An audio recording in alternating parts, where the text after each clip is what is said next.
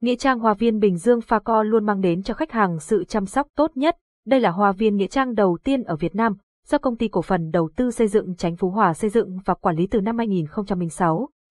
Hoa viên có diện tích 200 hecta, tọa lạc tại phường Chánh Phú Hòa, thị xã Bến Cát, tỉnh Bình Dương. Website https facovn phone 0869 555 444 tiếng nói từ trung tâm không gian mạng, tập đoàn công nghiệp viễn thông quân đội Việt Theo. Cảm ơn bạn đã sử dụng giọng đọc nhân tạo của Viettel.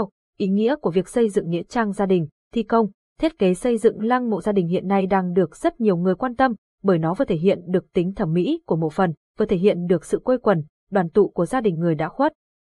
Nghĩa trang hòa viên Bình Dương Pha Co luôn mang đến cho khách hàng sự chăm sóc tốt nhất. Đây là hòa viên nghĩa trang đầu tiên ở Việt Nam, do công ty cổ phần đầu tư xây dựng Chánh Phú Hòa xây dựng và quản lý từ năm 2006.